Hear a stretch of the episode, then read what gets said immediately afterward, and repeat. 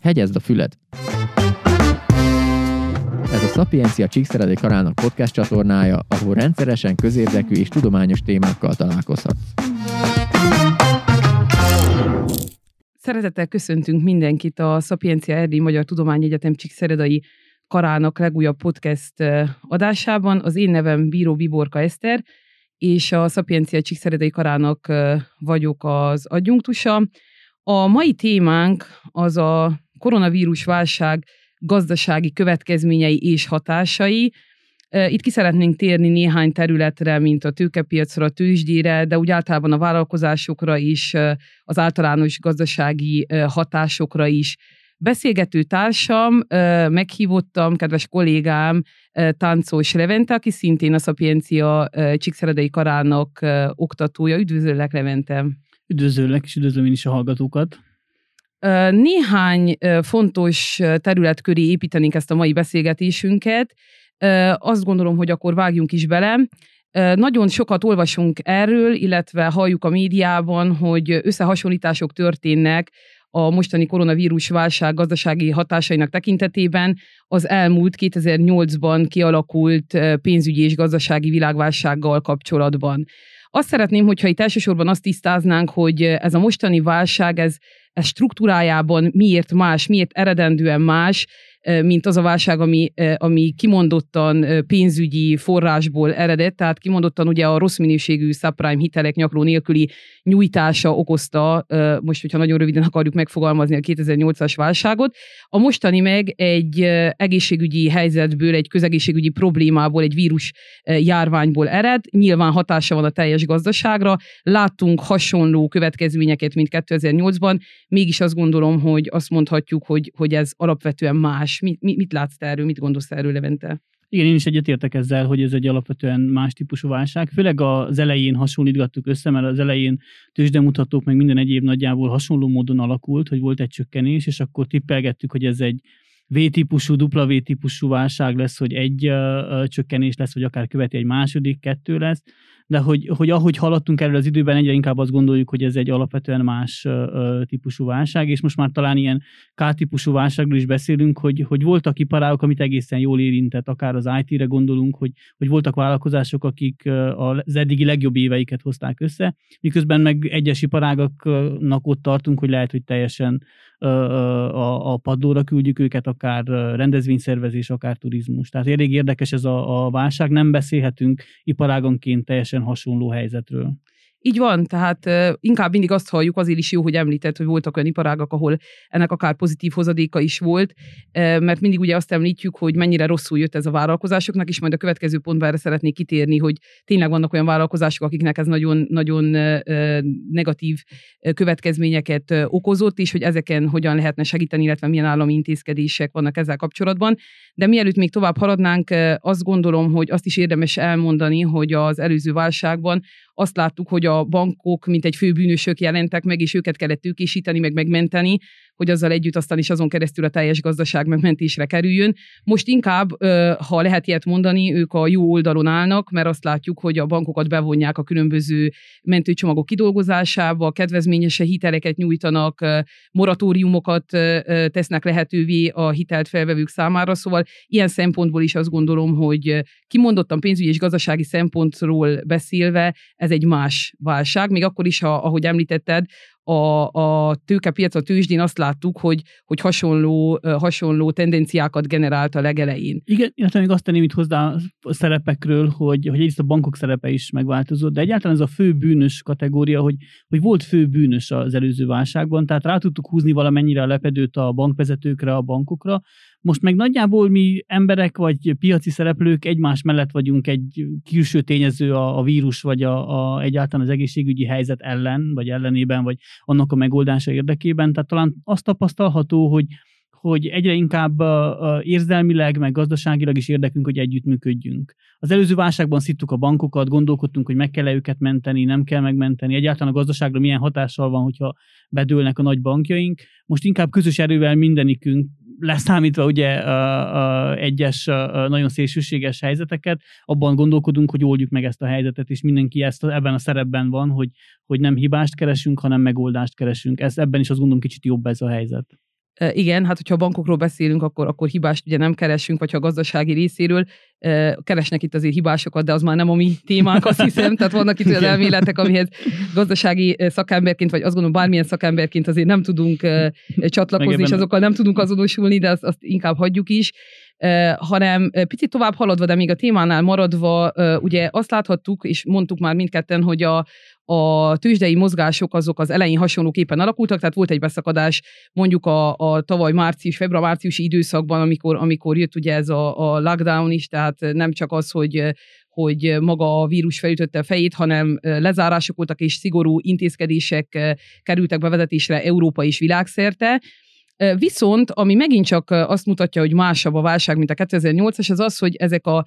tőzsdei index és általában a, a, a más papíroknak is a korrekciója jóval gyorsabb volt. Tehát látunk itt egy ilyen mély beszakadást a tavalyi év első negyedének végén, és akkor utána olyan hamar korrigáltak, hogy ha a mostani árfolyamokat nézzük meg, akkor igazából azt látjuk, hogy túlhaladta azt, amit mondjuk a tavaly válság előtti időszakban el tudott érni. Tehát maga ez a tőkepiaci tőzsdei reakció, ez jóval gyorsabb volt, mint Igen, illetve a, a, nézem közben, hogy, hogy a vezető indexek, akár az S&P vagy a, a Dow Jones, az amerikai vezető indexek nem is estek vissza feltétlenül a 19-es szint alá sem, miközben mondjuk a, a, itt a Londonit látom, hogy az, az, az visszaesett azért akár 40-50 százalékkal, de hogy nem is estek akkor át, tehát hamarabb megállt az esés, ugyanolyan intenzív volt az ábrák, vagy egyáltalán a, a tapasztalat alapján a, a kezdeti esések ugyanolyan intenzívek voltak, de hamarabb megálltak, és a visszazárkozás is sokkal uh, gyorsabb volt, mint az előző válságban. Igen, és hogy mondod, hogyha itt ránézünk a grafikonokra, akkor igazából azt látjuk, hogy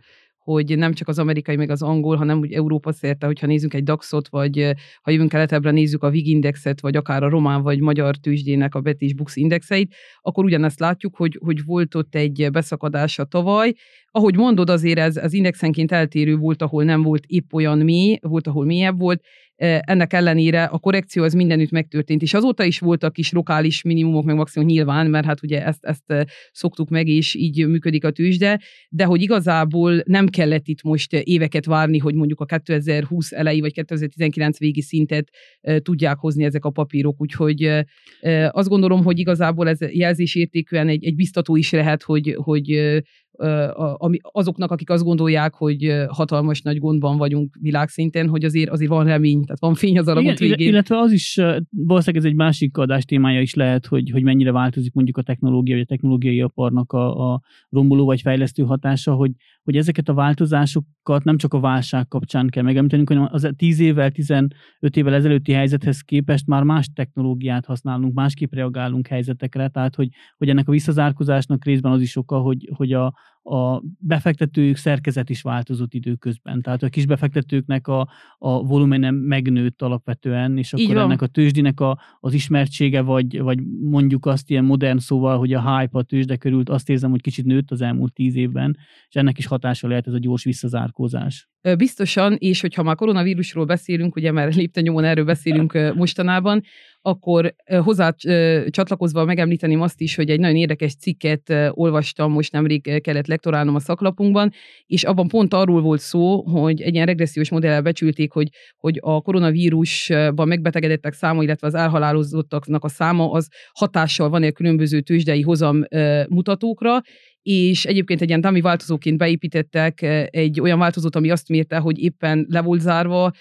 a gazdaság, vagy, vagy nem volt lezárt, tehát hogy volt lockdown, vagy nem volt, és ennek mentén elég érdekes következtetésekre jutottak, nevesül arra, amit mondtál is, ugye ez is megerősíti, hogy, hogy egyre több lett az ilyen, hát nem, nem pejoratívan használom, de az ilyen wannabe befektető, tehát hogy mindenki otthon, akár ugye egy revolútos kont létrehozásával kezdett el kereskedni a tőzsdén, és, és bátrabbak az emberek ilyen szempontból. Most azért, hogy volt éppen idejük, mert, mert otthon voltak, és talán felszabadult az az idejük, amit egyébként máskor mondjuk utazással töltöttek a, a munkahelyükig és vissza, vagy úgy érezték, hogy szükség van egyfajta olyan alternatív, hát megtakarítási lehetőségre, azért ez, ez, ez úgy, úgy félve mondom, mert ugye ez lehet megtakarítani, lehet nagyot is nyerni, meg azért bukni is lehet rajta, de hogy mindenképpen az emberek nyitottabbak lettek arra, hogy egyáltalán a, a tőzsdével, mint olyan elkezdjenek foglalkozni. Szerintem ez is egy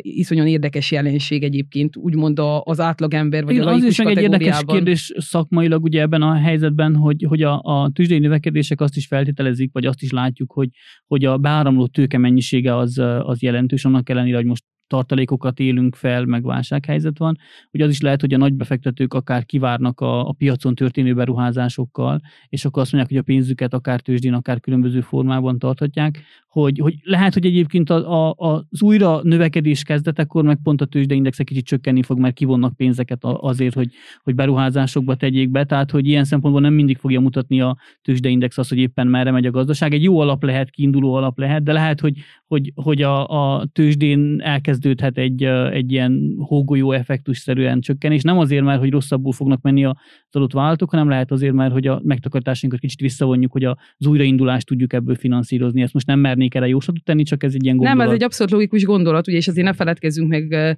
arról, amir már közgazdasági Nobel-díj is járt, ugye Richard Érennek a viselkedési közgazdaságtan, tehát az, hogy ahogy említetted, hogy az index az nem mindig e, azt mutatja, ami valójában van, hát abban van egy csomó pszichológiai tényező, ha van válság, ha nincs. Azt gondolom, hogy válság e, idején ez is ink- még inkább felerősödik. Tehát e, ha csak egy nagyon egyszerű példát e, említenék, most e, ugye elég, elég gyakran követik azt, hogy Elon Musk mit csinál, és akkor ő, ő egy ilyen nagyon, nagyon irányt adó, irányt mutató személyisége, a, hát azt hiszem globális globálisan a,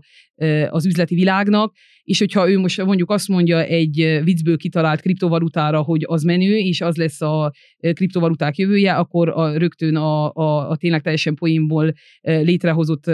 kriptovalutának a tőkésítése lassan eléri a 10 milliárd dollárt. Tehát, hogy, hogy vannak Igen. ilyenek, hogy, hogy nem biztos, hogy van mögöttem fundamentális, megalapozott érték,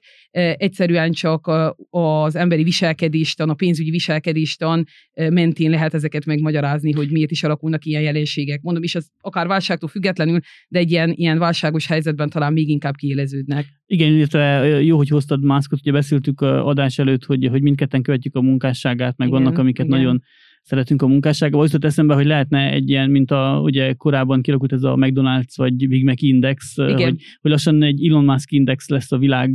egyáltalán állapotáról, hogy, hogy, hogy csomó mindent leír az, hogy a Musknak a sikere, a viselkedése, tehát hogy, hogy ennyire hektikus, vagy, vagy, vagy hogy egyre inkább ilyen világot élünk, hogy, hogy ezek a fajta vállalkozók, akik bátrak, akik fejlesztenek, hogy nagyon nagy hatással tudnak lenni. Tehát, hogy azt gondoljuk, hogy most minden információ mindenkihez elér, de mégis azok a nagy hálózati csomópontok, mint Musk, akinek ilyen véleménye van, és ennyire tudja mozgatni a tőzsét, ez, ez a múltban nem volt ennyire tapasztalható. Tehát, hogy, hogy egy Warren Buffett interjú, amiben ő aztán tényleg azt gondolom, hogy ért a tőzsdéhez, nem tudott ekkora hatást kiváltani, mint Musknak egy két szavas tweetje a, a Twitteren. Tehát, hogy, hogy ez egy érdekes hatás lesz megint a gazdaságban, hogy, hogy ez átalakul. Így van, így van, teljesen egyetértek, és pont azon gondolkodtam ma reggel, amikor készültem erre a felvételre, hogy hogy talán azt is érdekes átgondolni, hogy ugye Benjamin Grahamnek az Intelligens befektető című könyv, amit én egy nagyon alapkönyvnek tartok, aki befektetni akar, azért sok ponton úgy megdőlni látszik. Tehát, hogy, hogy vagy, vagy mondjuk azt, hogy most 2021-ben akkor nem akarok általánosítani senkit megsérteni, hogy nem föltétlenül intelligens befektetőkkel van dolgunk. Tehát ez, ez a fajta meglátás, hogy hosszú távra tervezzünk, hogy sokáig megtartsuk a megvásárolt eszközöket, ez azért annyira nem jellemző. Tehát mindenki létrehoz, ahogy mondtam, 10 perc alatt egy bármilyen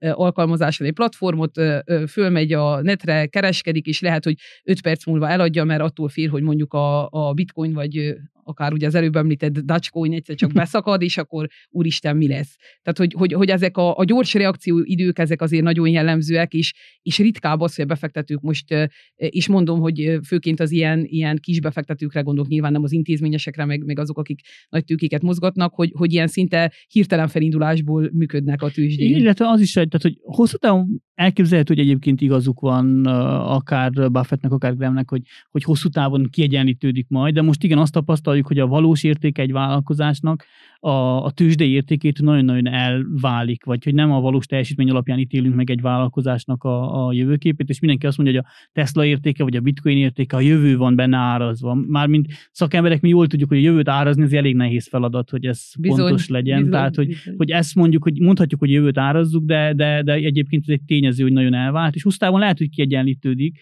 de rövid távon meg az is a, az jutott még eszembe intézményi befektetőknél, hogy rajtuk is egy nyomás van, hogy, hogy a kisbefektetők 50-100%-ot hoznak, és akkor egy nyugdíjalap azt mondja, hogy én hoztam 10-et, az egy nagyon jó év lenne valószínűleg egy normál működésben egy 10%-os hozam, de most, hogyha többiek 50-et hoztak, akkor a befektetőkezelőkön is és lesz egy nyomás, hogy, hogy jó, de akkor mennyit és hol kockáztassunk. Persze, és akkor itt elindul egyfajta lavina, hogy akkor kockázatosabb eszközökbe, de akkor nagy pénz, nagy kockázat, szóval, hogy igen, ezeket, ezeket a folyamatokat azt hiszem, hogy már azért mindannyian ismerjük. Még mielőtt a, akkor a, a, a tőzsdéről áttérnénk, akkor ha már említettünk különböző iparágakat, mint Tesla, vagy, vagy ugye a technológiát úgy, úgy, úgy nagyon röviden említettük, azt gondolom, hogy két szót az is megérdemel, hogy ebben a válságos helyzetben mondjuk hogyan alakult az olajnak az ára. Tehát egy nagyon érdekes jelenség, hogy számomra volt érdekes, amikor így, így háttérben ment a tévé, és akkor láttam, nem CNBC azt hiszem, és akkor láttam, hogy az olajnak a határidős árfolyama az negatív. És akkor szakember lévén ugyan, de azt mondhatnám, hogy akár mint egy laikus belegondoltam, hogy akkor ez hogy van, hogy én, én kötök határidős szerző, vagy vesz, nem, először így gondolkodtam, veszek olajat, és akkor még én kapok pénzt, vagy, vagy ezt hogy gondolják, mi ez, hogy negatív az ára. Persze aztán láttam, hogy ez nem az azonnali ár, ez egy határidős ár, és ugye aztán utána láttuk, hogy a megfelelő korrekciók meg is történtek, de hogy ez is egy érdekes jelenség, és nyilván köze van a kialakult válsághoz. Jó, mondjuk az olajról ott ugye lehetne beszélni arról is, hogy a, a mennyire tudtak, vagy éppen nem tudtak megegyezni az olajtermelő országok az olaj, kitermelt olaj mennyiségben, de az, hogy a közlekedés például nagyon nagy mértékben leállt, és ezért kevesebb üzemanyagot használtak, és itt volt egy, egy elég jelentős kereslet visszaesés, azt gondolom, hogy az is mindenképpen hatott erre a, a, az olajára. Igen, lehet, hogy technikailag nagyon nehéz raktározni, vagy igen, folyamatosan termeljük igen. az olajat, és hogyha nem veszik, nem viszik el, akkor nincs ahol eltegyük. Tehát, Azt hogy... is lehetett olvasni, hogy ezeknek a tankerhajóknak a bérleti díja mennyire megnövekedett, szóval, hogy, hogy itt is volt egy csomó minden, ami hatott rá. Tehát ez egy másik, amin, amit ugye sokat gondolkodunk szakemberként, hogy a különböző történéseknek a hatásait hogy lehet mérni ceteris paribus. Tehát minden egyéb változatlansága Igen. mellett, és nem tudjuk. Tehát legyünk őszinték, hogy Illetve, nem tudjuk, hogy mindig, mert nehéz. Mi Tehát, közgazdászok, de szerintem mind, egyébként ugye minden szakmában próbálunk viszonyítási pontokat keresni, és az arany vagy olaj ilyen viszonyítási pontjaink voltak Abszolút. a gazdaság irányításában, amik azt gondolom, hogy kezdenek kicsit megdőlni, vagy ez is egy érdekes kérdés, vagy kihívás, hogy, hogy, hogy ugye az olajban gazdag országoknak a, a szerepe jelentős volt az elmúlt évtizedekben. Most egyre inkább, hogyha, hogyha akár elmegyünk abba az irányba, hogy az autóipar az elektromosság fele próbál elmozdulni, ahol már nem lesz ekkora szerepe az olajnak. Valószínűleg még légiközlekedésben, hajózásban még mindig hatalmas szerepe marad az olajnak, tehát nem gondolom azt, hogy most ez megszűnne és átállnánk valamilyen kriptovaluta vagy bármilyen online alapú viszonyítási pontokra, de hogy ezen is el kell kezdenünk gondolkodni nekünk, szakembereknek, vagy egyáltalán döntéshozóknak, hogy mik azok a viszonyítási pontok, amihez most viszonyulhatunk, mert úgy tűnik, hogy hogy az arany vagy az olaj, amiket eddig próbáltunk valamilyen viszonyításként uh, használni, hát azok nem olyan jó... tekinthettük igen, rájuk, igen, azért igen. legyünk őszinték. De így van is, és hát megint azt mondhatjuk, hogy válságtól függetlenül is azért van egyfajta, és én sem mondom azt, hogy a nagyon közeljövőben az olajra nem lenne szükség, de van egy irányzat az elektromos autók, a kriptovaluták, tehát hogy az alternatíváknak a skálája azt gondolom, hogy olyan szinten kibővült, hogy már nem lehet egy-egy eszközt föltétlenül így, így kiragadni, és akkor azt mondani, hogy az a, az a biztos referencia vagy referencia alap. Egyébként pont erről is olvastam, hogy, hogy a kriptovalutáknak jósolják, vagy épp, épp a bitcoinnak, hogy ő az lehet a, a közeljövő, vagy a, a jövőnek az aranya. Tehát, hogy... Igen, illetve, hogy ugye a, a, mi nem érezzük testközelből azt, hogy a mi valutánk az mennyire erős lenne globális szinten, de hogy, hogy a, a világkereskedelemben a dollárnak a szerepe egyáltalán, hogy az olajt mindig dollárban mérjük, annak a szerepe jelentős volt ilyen szempontból, és valószínűleg, hogy a nagy gazdaságoknak is át kell állniuk arra, hogy, hogy csökkenni fog a saját valutájuknak a szerepe, akár a kriptovalutáknak az előterülésével, egyáltalán akár a technológiának a, ez a technological disruption, hogy mindent rombol a technológia és próbál újat építeni, hogy minden ilyen szerepben el kell gondolkodnunk, hogy vajon hogyan fog hatni a technológia arra az adott területre. Így van, így van, teljesen egyetértek. Azt hiszem, haladhatunk picit tovább, mert mi tudnánk, tudnánk beszélni egyetlen témáról is reggelig, de, de hát nyilván nem távolodunk nagyon el a témától, csak szeretném, hogyha tovább mennénk, és egy kicsit arra reflektálnánk, hogy melyek voltak, illetve jelenleg is akár melyek a világ vezető jegybankjai kormányai és egyéb gazdasági stabilitásért felelős intézményei által a válságra adott legfontosabb válaszok és intézkedések. Tehát, hogy nézzük egy picit meg ezt, hogy mondjuk makroszinten milyen jegybanki intézkedések történtek. Azt hiszem, hogy itt elsők között említhetjük a, a monetáris ösztönző eszközöket, amik közül kiemelném a kamatvágást, vagy a mennyiségi lazítást, tehát ezt ugye ez a quantitative easing, vagy ez a laza monetáris politika, vagy expanzív monetáris politika, aminek végül is ugye az a lényege, hogy pénzt juttasson a gazdaságban, és amikor ez még úgy történik, ugye jegybanki szinten, hogy, egyéb, hogy különböző kötvényeket vagy egyéb értékpapírpiaci eszközöket vásárol a jegybank, akkor azt gondolom, hogy azt mondhatnánk, hogy ez egy szükséges, ugye mindig ott van az infláció növelő hatásának a, a fenyegetése, de azt gondolom, hogy ilyen helyzetben ez egy szükséges intézkedés, nem tudom, te hogy gondolod, hogy ezzel szemben, vagy emellett, vagy ezzel összehasonlításban, ugye ott van a helikopterpénz is, amit amikor direkt pénzt juttatnak mondjuk a, akár a magánszereplőknek, vagy vállalkozásoknak. Tehát, hogy hogy látod te ezeket az intézkedéseket, hogy mennyire jók, mennyire hasznosak, mennyire alkalmasak, mennyire látják el azt a funkciójukat, hogy ténylegesen segítsenek a gazdaság szereplőin? Ö, azt, azt gondolom, hogy ki kell várnunk még ugye a hatással, de, de azt látom én is, hogy, hogy paradigmákat próbálunk feszegetni, vagy megdönteni ebben, nem csak monetáris, hanem akár fiskális részét nézzük is a dolognak, hogy, hogy ugye a 3%-os államháztartási hiány az ilyen nagyon-nagyon szentehén volt szintén, hogy ez a, az a vonal, ami alá nem mehetünk. Most meg azt mondjuk, hogy az ambiciózus terv az, hogy 7%-ot fogunk hozni. A tavaly meg egészen elengedtük a költségvetési hiányokat, nem csak mi, hanem, hanem a nagyobb gazdaságok is. És, és egyre több közgazdász kezdi azt boncogatni, vagy alátámasztani, hogy hasznos-e egyáltalán egy ilyen helyzetben az, hogy, hogy tartjuk magunkat a 3%-os hiányhoz. Tehát, hogy próbálunk itt is különböző helyzethez alkalmazkodva ö, olyan kérdéseket feltenni, amit eddig nem lehetett, vagy, vagy nem volt, ö, ö, hogy mondjam, szakmailag megalapozott, vagy ha valaki ilyen kérdést tett fel, Nem akkor, illet. Igen, mondjuk, mondjuk ezt, hogy nem illet megkérdezni, hogy biztos-e, hogy kell nekünk az a 3%-os hiány, és mi lesz, hogyha hogyha hét lesz. Ugye az is kérdés, hogy ezt a, ami hosszú távon kérdés, hogy ezeket a, a akár a helikopterpénzeket, akár ezeket a, a lazább hozzáállásokat miből tudjuk finanszírozni, hogy milyen külső forrásokat vonunk be annak érdekében, hogy, hogy, hogy ezeket tudjuk finanszírozni illetve hogy, hogy együtt tud-e járni ez azzal, hogy időközben ennek a pénznek valamennyi részét mondjuk hatékonyságnövelésre vagy termelékenységnövelésre költsük, mert akkor a későbbiekben vissza tudjuk termelni ezt a hiányt, hogyha ügyesebbek leszünk, a vállalataink több pénzt termelnek, jobb munkát fognak végezni, nagyobb hozzáadott értékű termékeket állítanak elő. Tehát ezek mind-mind kérdések, és, és ezért nem tudom én jól megválaszolni azt, hogy egy ilyen helikopterpénz az hasznos vagy nem, mert hogyha csak arra költjük, hogy eddigi elmaradásainkat befoltozzuk, vagy ha csak ilyen útfoltozó tevékenységet folytatunk, és nem beruházás jellegű, vagy, vagy jövőbe mutató, tudásépítő beruházásokat végzünk ebből, vagy ha egyáltalán nem végzünk, teljesen más hatása lesz. Tehát, hogy, Így hogy van, tehát lényegesen várom, annak függvénye, hogy, hogy mire igen. költik ezt a pénzt, ez, ez egyértelmű. Különben, amikor feltettem a kérdést, arra gondoltam, hogy van nekem nagyon kedves barátom, aki egyszer azt mondta, hogy bármilyen kérdést tesznek fel, arra biztosan jó válasz az, hogy attól függ. Szoktam mondani a diákjaimnak is, csak utána jön a kellemetlen kérdés, hogy de mitől. Tehát, hogy nem elég, hogyha csak ennyi választ adunk, hogy, hogy, hogy attól függ, de tényleg ez szinte mindig egy jó válasz, és, és jelen esetben az, hogy ez, ez éppen a helikopterpénzről konkrétan, mert a, mert a monetáris politikáról azért arról, arról egészen más keretekben kell szerintem beszélni, de a helikopterpénznél maradva tényleg az a kérdés, hogy, hogy jó-e vagy nem, hogy az attól függ, hogy el tudják-e hasznosan, hatékonyan költeni a, a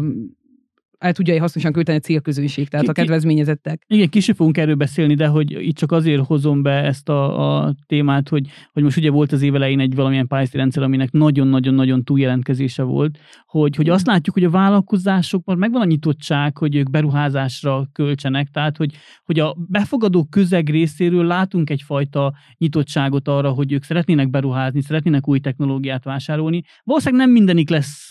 hogy mondjam, teljesen hasznos vagy terv szerint elköltött pénz, de hogy azt látjuk, hogy, hogy sok vállalkozás reményel tekint a jövőbe, hogy ő beruházna, hogy ő fejlesztene. Tehát, hogyha ennek a pénznek egy része jól hasznosul, abból már sülhetnek ki pozitív dolgok a gazdaságra nézve. Igen, így van, előre is vetítetted, hogy fogunk majd a, a vállalkozásoknak nyújtott támogatásokról is, mint egy lehetséges mentő eszközről beszélni, de még előtte ugye marad, itt maradván a különböző kormányzati intézkedéseknél, ugye azt is láthatjuk, és ez is egy érdekes kérdés és összehasonlítás lehet, hogy, hogy ugye a, a kormány által garantált hiteleket is nyújtottak a vállalkozásoknak. És számomra mindig egy nagyon érdekes kérdés, hogy főleg amióta ugye ezeknek a pályázatoknak a, és a, úgymond az idézőjeles ingyen pénznek a világát éljük, hogy, hogy mennyivel inkább preferálják a, a pályázati pénzt szemben a hitellel. Tehát kicsit az volt az érzésem, hogy jó, hát örül a vállalkozó, hogyha épp valami beruházást akar megvalósítani, hogy van neki kedvezményes hitele, de azért inkább azt várja, hogy milyen, milyen visszanemtérítendő támogatást kaphat. Tehát, hogy, hogy sokkal inkább nagyobb a kereslet a visszanemtérítendő támogatások iránt. Viszont azt gondolom, hogy olyan vállalkozásoknak viszont, akik már benne voltak egy megkötött hitelkonstrukcióban, és ott jött valamiféle könnyítés, mint a moratórium, vagy akár oda egy pótlagos állami garancia, az azért jól jött nekik. Tehát, hogy az is egy, egy reális segítség volt itt a, a kialakult helyzetben. Igen, azt is látnunk kell, hogy a pályázatoknak vagy a helikopterpénznek mindenki torzító hatása van. Tehát, hogy, hogy nem, nincs akkor a nyomás rajtunk, hogy, hogy termelékenyek legyünk, hogy, hogy hozzáadott értéket állítsunk elő, mint egy hitelnél, ahol nekünk kőkeményen vissza kell fizetnünk azt a, a, a pénzt tehát, hogy, hogy mindenképp a felzárkóztatásnak részét kell jelentse ez a fajta támogatás, de valahogy a libikókán meg kell találnunk azt az egyensúlyt, hogy meddig éri meg, vagy mennyi pénzt éri meg. Igen, ugye erre azt is szokták mondani, amúgy én is azt mondom, hogy nem elegendő az a de jure megfogalmazás, hogy hát a de minimis szelvei teljesíti, tehát nem versenysértő, ugye, hogyha Igen. jogilag nézzük, akkor ezt mondhatnánk. És én is azt gondolom, hogy azért van benne egy, egy ilyen, van benne egy ilyen árnyalat is, viszont azt szokták mondani, hogy sokszor kapom erre azt a választ, hogy hát de igazából ott is egy verseny van a vállalatok között, hogy ki tudja egyáltalán ezt megszerezni, tehát és onnantól kezdve, hogy megszerezte, van egy versenyerőnye, de hát azt is a saját verseny folyamatában írta el, hogy ő lett az, aki ezt megszerezte. Igen, illetve az is kérdés, hogy mennyire tudjuk jól megfogalmazni ezeket a pályázati kiírásokat, kereteket, mert azért látunk példákat, amik mondjuk azt nem sikerültek annyira jól. Tehát, Igen. hogy olyan kiírás közekkel, ahol tényleg akkor ezt a versenyhelyzetet meg tudjuk valósítani, és tényleg a legarra alkalmasabb vállalatok tudják lehívni a pénzt. Tehát, hogy nagyon-nagyon sok tényezős ez a, a kérdés, ezért jó, hogy beszélünk róla, hogy, hogy nem lehet azt mondani, hogy csak jó és csak rossz, hanem, hanem ha, és azért kell elgondolkodnunk nekünk, szakembereknek, vagy egyáltalán ezeket témába hoznunk, hogy, hogy, hogy a lehető legjobb megoldást találjuk arra, hogy ezek a pénzek jól hasznosuljanak, és tényleg felzárkozzunk a, a, ahhoz, a, amilyen nívót mi, mi kitűztünk célnak, akár, akár Nyugat-Európa, akár világszinten. Így van, és mielőtt akkor tényleg tovább térnénk a, az EU intézkedésekre, különös tekintettel Romániára, azért még említsük meg, hogy voltak itt ilyen ösztönző eszközök, mint, mint ugye a munkáltató által alkalmazható kényszer munkanélküliség, nem is tudom, ez szépen magyarul, hogy a technikai igen. munkanélküliség, ez az úgynevezett somás technik, ugye ezt így, így használták a szakzsargonban, igen.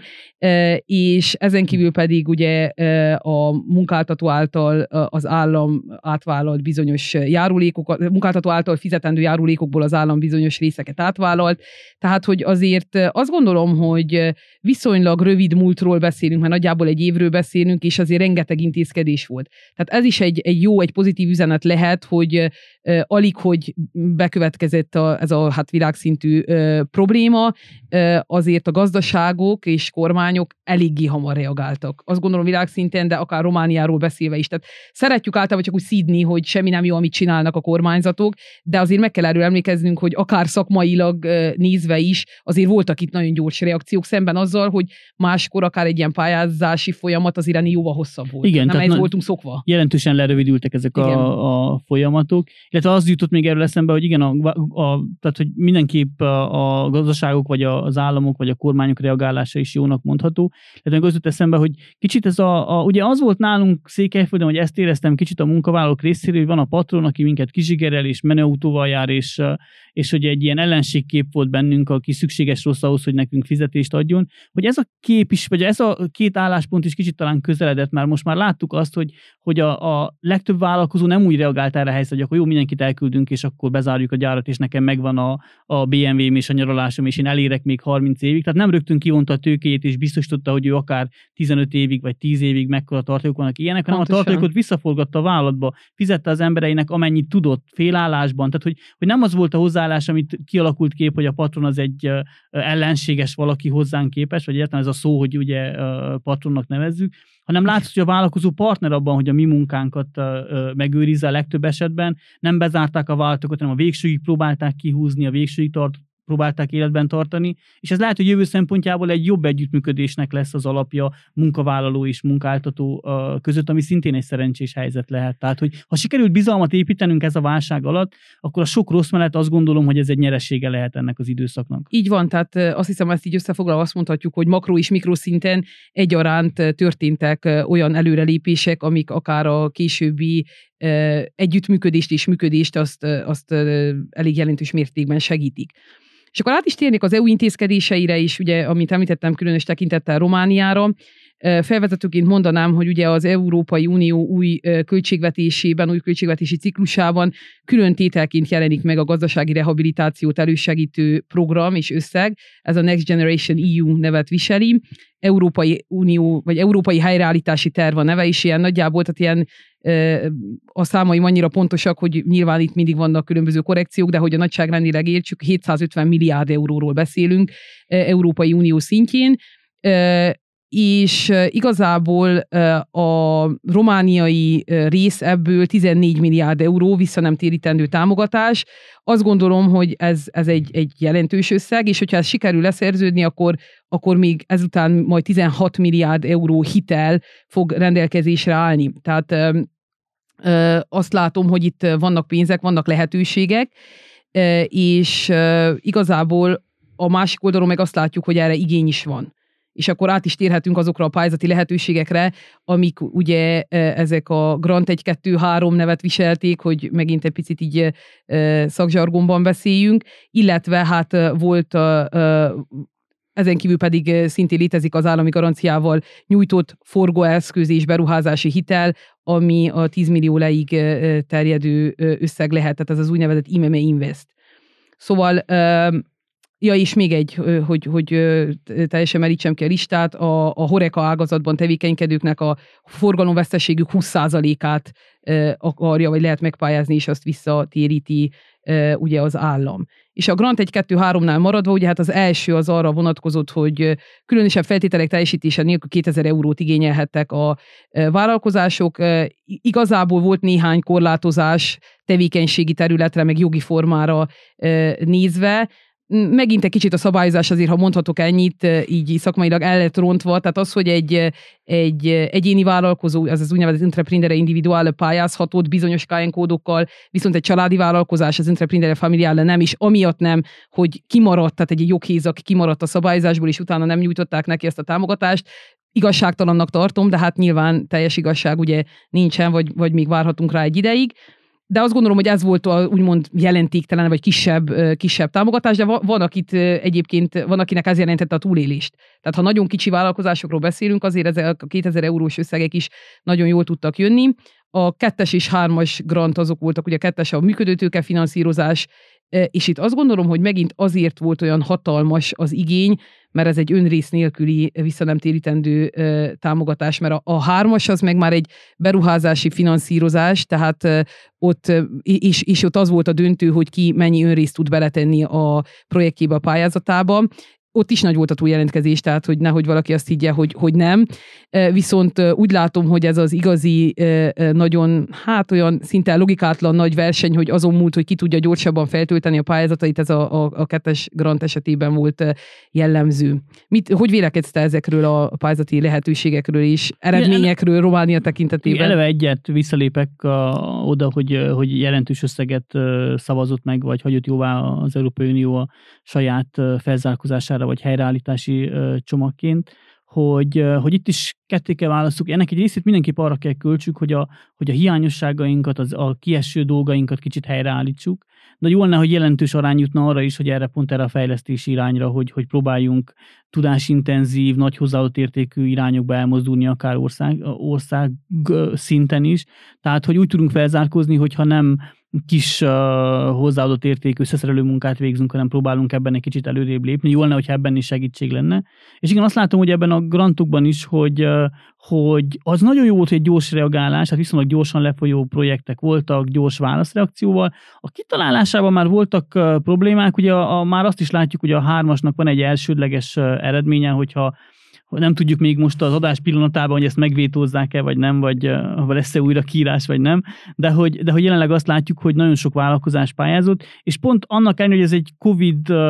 pályázatnak neveztük, és arról szólt, hogy seg, támogassuk a, azokat a váltókat, akik enélkül nem tudnának túlélni, nagy, azok a váltók nyertek, akik két-három, akár 800 eurót tudtak betenni önrészként, tehát hogy akinek jelenleg is van forrásuk, ilyen kicsit Máté hatásként, akinek van, annak még adtunk kategória ebből a pályázatból. Nem biztos ez volt a cél vele, és nem is gondolom azt, hogy ez egy valamilyen feltétlen szándék lenne, hanem igazából a kapkodásnak is lehet ez egy következménye, hogy, hogy, hogy ilyen kiírás született. Ugye a bürokrácia folyamatai azok nehezen igazodtak ez a gyors reagáláshoz, tehát a tudomány viszonylag jól reagált gyorsaságban, meg a kormányzati döntések is amennyire lehettek gyorsan reagáltak, de azért egy törvényhozási folyamat az még mindig egy törvényhozási folyamat, Így és van. ha elfogadhatunk egy törvényt rosszul, vagy egy valamilyen határozatot rosszul, az nagyon sok időbe kerül ezt kijavítani, kijavítani ez inkább pontosan. lehet, hogy kiadjuk így rosszul, hogy legalább amit tudunk segítsünk, mert néha hogy hasznosabb a gyorsaság, mint, a, mint az, hogy mennyire jó ez a megoldás. A hármasnál azt láttuk ugye, hogy, hogy ezért azok a kis cégek, akik tényleg ilyen 30-40 százalék önrészet nagy nehezen hitelből akár ki tudtak volna gazdálkodni, ők esélytelenül indultak, mert hogy 50 százalék fölött volt legalábbis központi régióban a, a, az a, a határ, ahol lehetett nyerni, tehát legalább 200 eurót, vagy a pályázattól függően, de hogy legalább 50% önrészt be kellett vállalni ehhez a pályázathoz. Tehát, hogy, hogy itt látunk szakmailag hiányosságokat, de ugyanakkor ki kell emelnünk tényleg, hogy ez a gyors reagálás, ez, ez hasznos lehet. Ez mindenképpen dicsérendő, így van. Vissza kapcsolódnék arra, amit mondtál, hogy lehet, hogy annak adtunk, akinek már van ez sem újdonság. Tehát én mondjuk, hát az már picit régebb volt, 7 évvel ezelőtt vittem a doktori tézisem, és a doktori diszertációm témája volt ez, hogy az Európai Unió által nyújtott támogatások gazdasági hatása Romániában, és akkor mikroszintű kutatás is végeztem, meg input-output táblákkal makroszintűt is, és igazából az jött ki, hogy az, hogy ezeknek konvergencia alap volt a neve, vagy az a neve, az, az elég vicces, mert itt sokkal nagyobb a divergencia. Tehát tényleg az van, hogy aki amúgy is tőkerős, aki lehet, hogy támogatás nélkül is megvalósítaná a beruházásait, lenne miből, meg hitelképes is lenne, hogyha nincs miből, akkor hitelt vegyen föl. Ők voltak azok, akik az elsődleges kedvezményezettjei voltak a különböző vállalkozásoknak írt támogatásoknak, úgyhogy azt gondolom, hogy, hogy ez nem újdonság, és akkor talán itt létjogosultságot nyer a Grant egyes kisösszegű rész, ami, ami talán a, a, a kicsit komoly, nem, nem, tehát nem pejoratívan használom, hogy aki nem komoly, az komolytalan, de a kicsit nagyobb kisvállalkozóknak az inger küszöbét mondjuk nem érte el, mert azt mondta, hogy hát most a 2000 euró rajta túl sokat nem segít. Viszont ahogy mondtam, volt nagyon sok mindenki, aki, akinek tényleg lehet, hogy a, a, a túlélése múlt ezen, és azoknak meg, meg nagyon hasznos volt ez. Igen, egy kicsit abból is viszont eszembe jutott, hogy már nagyon rég benne vagyok én is ebben a, a tanácsadós, pályázós iparágban, hogy, eh, hogy amiatt, hogy amikor a legelején beléptünk az EU-ba, és nagyon sok forrás ránk ömlött, akkor, akkor hát mondjuk azt, hogy ügyeskedve néhány projekt mondjuk azt, hogy nem úgy használódott fel, ahogy terv szerint kellett volna. És erre a válaszunk az volt, ugye megtanulva, vagy egyáltalán ebből a közegből jöve, hogy a bürokráciában próbálunk megoldani helyzeteket, hogy nagyon elbonyolítottuk a, a papírozását a, a bürokrácia részletnek a pályázatoknak, ezzel növelve ugyanúgy ezt a kontraszelekciót, hogy egy nagy vállalkozónak több pénze van jó pályázatírót megfizetni, és ezért ő fog közelebb kerülni, mert annyi papír, hogy a kicsinek eszébe nem jutna, hogy ezt meg tudja fizetni, vagy egyáltalán pályázzon rá. Hogy ez a válság, vagy egyáltalán ez a, a járványhelyzet kicsit erre is lehet egy, egy válasz, hogy így is lehet pályázatot kiírni, hogy nagyon kevés, tehát hogy most magunk ellen pályázatírók, vagy egyáltalán tanácsadók ellen is beszélve, hogy nagyon kevés uh, uh, papírt kell leadni, nagyon gyorsan online felületen meg lehet oldani, tehát hogy talán egy kicsit közelebb kerülnek ehhez azok a vállalkozások is, akik a profit tanácsadókat nem tudják, vagy nem akarják megfizetni, hogy, hogy ez is egy szempont, hogy ez egy, és ennek is lehet haszna, igen, tehát ebben a, a szempontból is, illetve hogy lehet, hogy ezt is látjuk, hogy, hogy, hogy kicsit átestünk a ló túloldalára a bürokráciában. Tehát úgy próbáltunk megoldani olyan helyzeteket, ami, amit a pénznek a rossz felhasználása, vagy nem feltétlenül jó hiszemű felhasználása követett, hogy, hogy, hogy túl bürokratizáltuk a folyamatokat. Ami, ami, Követhetetlenítettük. Igen, és azok lettek befutók, ugye, akik ezt a, a plusz terhet tudják vállalni, amit egy kisvállalat nem fog tudni valószínűleg vállalni, vagy, vagy egyáltalán nem olyan munkatársai vannak, vagy nem olyan humán erőforrással rendelkezik, aki átlátná ezt a nagy bürokratikus rendszert. Azt hiszem, hogy ahhoz a gyorsasághoz, amiről már többször beszéltünk, mindenképpen köze van ennek, hogy le kell csökkenteni a bürokráciát, tehát azt a fajta papírmennyiséget, most már, hogyha csak tényleg ilyen teljesen laikusan mennyis, papírmennyiségként beszélünk, hogy több ezer oldalas pályázati dokumentációt becipelni különböző hivatalokba, arra itt, itt nem lett volna mód ilyen tömegesen, tehát ez csak így, így volt elképzelhető is. Számomra nagy meglepetés volt, hogy egészen jól működik ez a kialakított online rendszer. Tehát, hogy ugye tanultunk a válságból, azt is tanultuk, hogy nem, nem, nem csak az óráinkat tartjuk online térben, hanem ugye mások is online térben végzik a munkájukat, és ez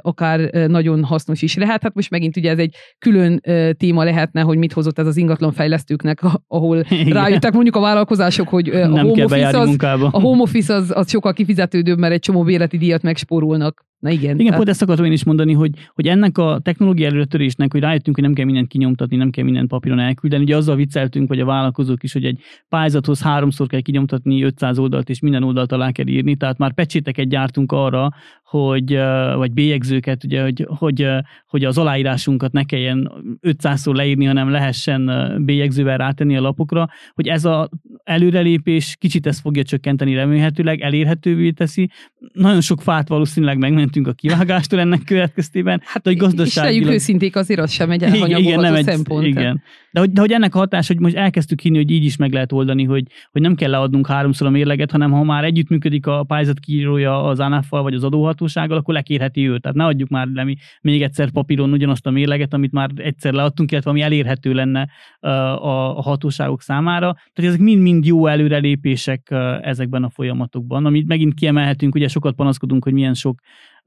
kárt okozott ez a válság, hogy, hogy, hogy most már, hogy remélhetőleg, vagy ugye mindenikünk abban reménykedik, hogy már kifele megyünk, ezért jó kiemelnünk azokat a jó dolgokat, amire építhetünk. Abszolút teljesen egyetértek, és ahogy mondtuk, mi holnap reggelig tudnánk erről beszélni itt, vagy egy, egy héten keresztül is, de így zá, záró témaként fölvetném egy számomra érdekességként akár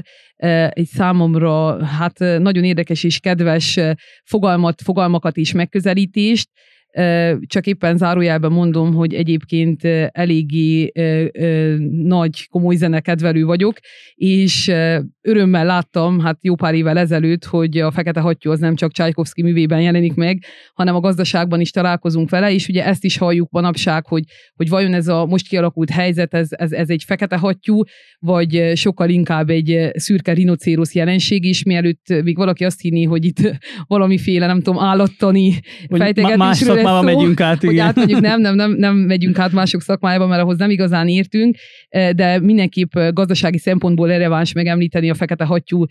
jelenséget, vagyis a, ugye a legváratlanabb hatás jelenségét, ami Nassim Nicholas Taleb libanoni, amerikai közgazdász, matematikus eszista nevéhez fűződik, a fekete hattyú, hát hogyha úgy röviden akarjuk mondani, az ugye egy rendkívül valószínűtlen eseménynek a jelképe, aminek nagyjából három jellemzője van, hogy előreláthatatlan tömeghatást vált ki, és csak utólag magyarázható kevésbé esetlegesnek. Tehát utólag jövünk mindig rá, hogy hát ezt azért talán lehetett volna látni. És p- nagy példákat említsek, a, a 2001-es szeptember 11-i terrortámadást tekintették egy ilyen fekete hattyú jelenségnek, vagy a Google-nek a sikerét, és aztán kezdték árnyalni ezt a, a, a szakirodalomban is, és az árnyalat ö, ö, eredményeképpen jelent meg ugye a szürke rinocérosznak a, a fogalma, ami egyébként hasonlít, mint jelenség a fekete hattyú jelenséghez. Talán a legalapvetőbb különbség az, és akkor itt jó, jó a szimbolisztikája ezeknek a különböző méretű és kecsességű állatoknak, hogy, hogy a szürke rinocérosz az ugye, ami Michel Wackert nevéhez fűződik, a szürke rinocérosz az talán szabad szemmel is jól látható, vagy már hamarabb látható, tehát a, az előre láthatatlanságán ja, módosít a fekete hattyú jelenségnek. Mit gondolsz, hogy ez a mostani helyzet, ez egy fekete hattyú, egy szürke rinocérosz, vagy találjunk ki, nem tudom, egy fehér oroszlán, tehát nem tudom, kitalálhatunk, igen, egy, kitalálhatunk egy újabb, újabb kicsit, kicsit azt éreztem, hogy ez a fekete hattyú, mint munka, vagy egyáltalán mint gondolata volt válasz, ez a szürke rinocérosz, tehát hogy igazából igen. ellenében határozta meg magát. Amivel teljesen olyan módon egyet tudok érteni, hogy, hogy még a, a szín szimbolikájában is, hogy, hogy valójában azt gondolom, hogy ez a szürke rinocérosz ez egy megszokott valami. Tehát, hogy azt gondoljuk, hogy, hogy a rinocérosz ez nem rózsaszín, hanem, hanem inkább, hogyha a színét meg kell állapítanunk, akkor szürkének mondjuk, hogy ez a mindennapunknak a része, hogy látjuk, hogy uh, ugye többnyire nekünk a, inkább a medve a, a gyakorlati mindennapunk része, de, de azért a, az állatkertben azért gyakran láthatunk rinocéroszokat, amik általában szürkék, hogy, hogy megszokjuk ezeket a helyzeteket, és azt gondoljuk, hogy ez, ez teljesen szerves része a mindennapjainknak, de közben megnéztem, tegnap én is készülve a, a podcastre, hogy mik a világ legveszélyesebb állatai, és, és egyes listákban top 10-es a, a rinocérosz, mert hogy, mert hogy a súlyából adódóan, vagy akár a, a, a, a hogyha felbőszítjük, akkor az agresszivitásából adódóan. A székelyföldi barna medvét igen, nem igen, láttad? nem láttam. nem láttad a listát. De lehet, hogy ez lesz nekünk a medve lesz az új válság szimbólumunk, de hogy, hogy alapvetően azt gondoljuk, hogy ez része nem nagyon bánthat, amúgy is uh, úgy, úgy megszoktuk, hogy van. Fekete hattyú meglepődünk, látunk egy fekete hattyú, akkor meglepődünk, és valahogy próbálunk reagálni. De lehet, hogy a szürke rinocérosz amúgy is lassan közeledik, megszoktuk már, lehet, hogy későn reagálunk rá. Tehát le, lehet, uh-huh. hogy mhm. jobban kellene figyelni. Amúgy is gyakorlatilag ugye lassan azt mondhatjuk, hogy kihaló félben lévő állatokról beszélünk egyes esetekben, de hogy hogy azt gondoljuk, hogy, hogy nem kell vele foglalkozni, mert hogy, mert hogy ez egy szürke rinocérusz, amit már ezerszer láttunk, de hogy, de hogy ekkora hatása lehet. És most ezt a járványhelyzetet többen nyelezték előre. Most sokan szidják ugye Bill Gates, hogy különböző összeeskés elméleteknek vezető szereplőjévé Mondta, hogy abban nem megyünk ja, ja, vezető szereplőjévé vált, de hogy, de hogy ők már egy kutató csapatával akár, ők már egy ideje mondják azt, hogy ez egy jelentős veszélyhelyzet lehet az, hogy, hogy most a madárinfluenzából, vagy az előző uh, uh, járvány kezdem, járványnyokból, vagy mondhatjuk azt, hogy ilyen vírustörzsekből nem lett ekkora probléma, de hogy már előre láthattuk volna. Csak megszoktuk, hogy jelen van, legyintettünk, hogy ez nem olyan jelentős. Így van, tehát én mindenképp azt gondolom én is, hogy ez sokkal inkább ez a igen, tehát a kérdésre válaszolva, igen, így van, tehát én is azt gondolom, hogy inkább szürke mint fekete hattyú ez a jelenlegi jelenség. És, és ebből azt kellene megtanulnunk, hogy kezdünk el figyelni ezekre a szürke rinocéroszokra. Tehát, hogy ne áltassuk magunkat, hogy a válság nem előrejelezhető, és majd egy fekete hattyúként jön valami, és akkor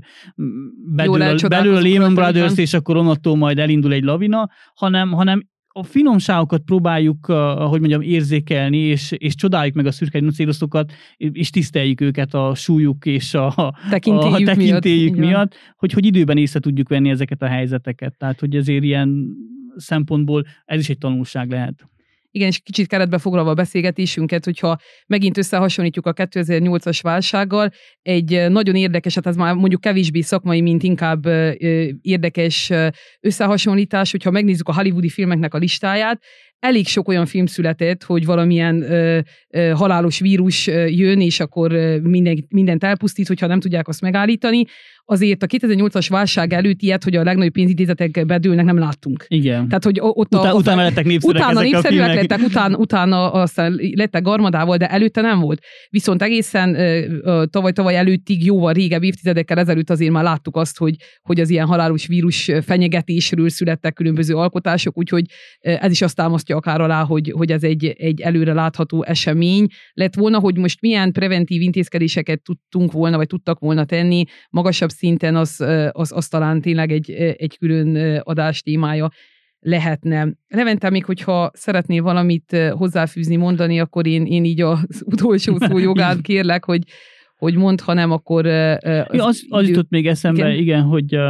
hogy ezeket mind jó, hogyha fejlődési, de folyamatosan erről beszéltem én is, meg, meg te is, meg is, tehát, hogy, hogy jó, hogyha fejlődési lehetőségként látjuk, hogy ugye azt mondjuk mi, hogy vannak, van egy ciklikusság gazdaságban, tehát hogyha van egy 2008-as válság, akkor 10-12 évig egész jól élünk, mennek a tőzsdék, tudunk dolgozni, igen, igen, tehát hogy, hogy van egyfajta ciklikusság ebben a, a rendszerben, és azt látnánk, hogy ezeket a, a egyre nagyobb problémák az egészet romba dönthetnék, de közben párzamosan egyre többet fejlődünk mi is, a gazdasági szereplők, a kormány, a reakciónk is egyre jobb lesz. Tehát ezért is megalapozott lehet ez a, a konjunktúra koncepció, hogy, hogy valójában ténylegesen lehet, hogy egyre nehezebben megoldható problémákkal nézünk szemben, de közben hál' Istennek egyre inkább fel is készülünk ezekre a helyzetekre, és mindig egy kicsit remélhetőleg, vagy én abban bízom, hogy tanulunk az előző helyzetből, hogy a következőt már jól tudjuk kezelni. Úgyhogy ilyen, ezzel a pozitív üzenettel zárnám akkor az én gondolatomat. Köszönöm szépen a teljes beszélgetést, köszönöm neked Levente.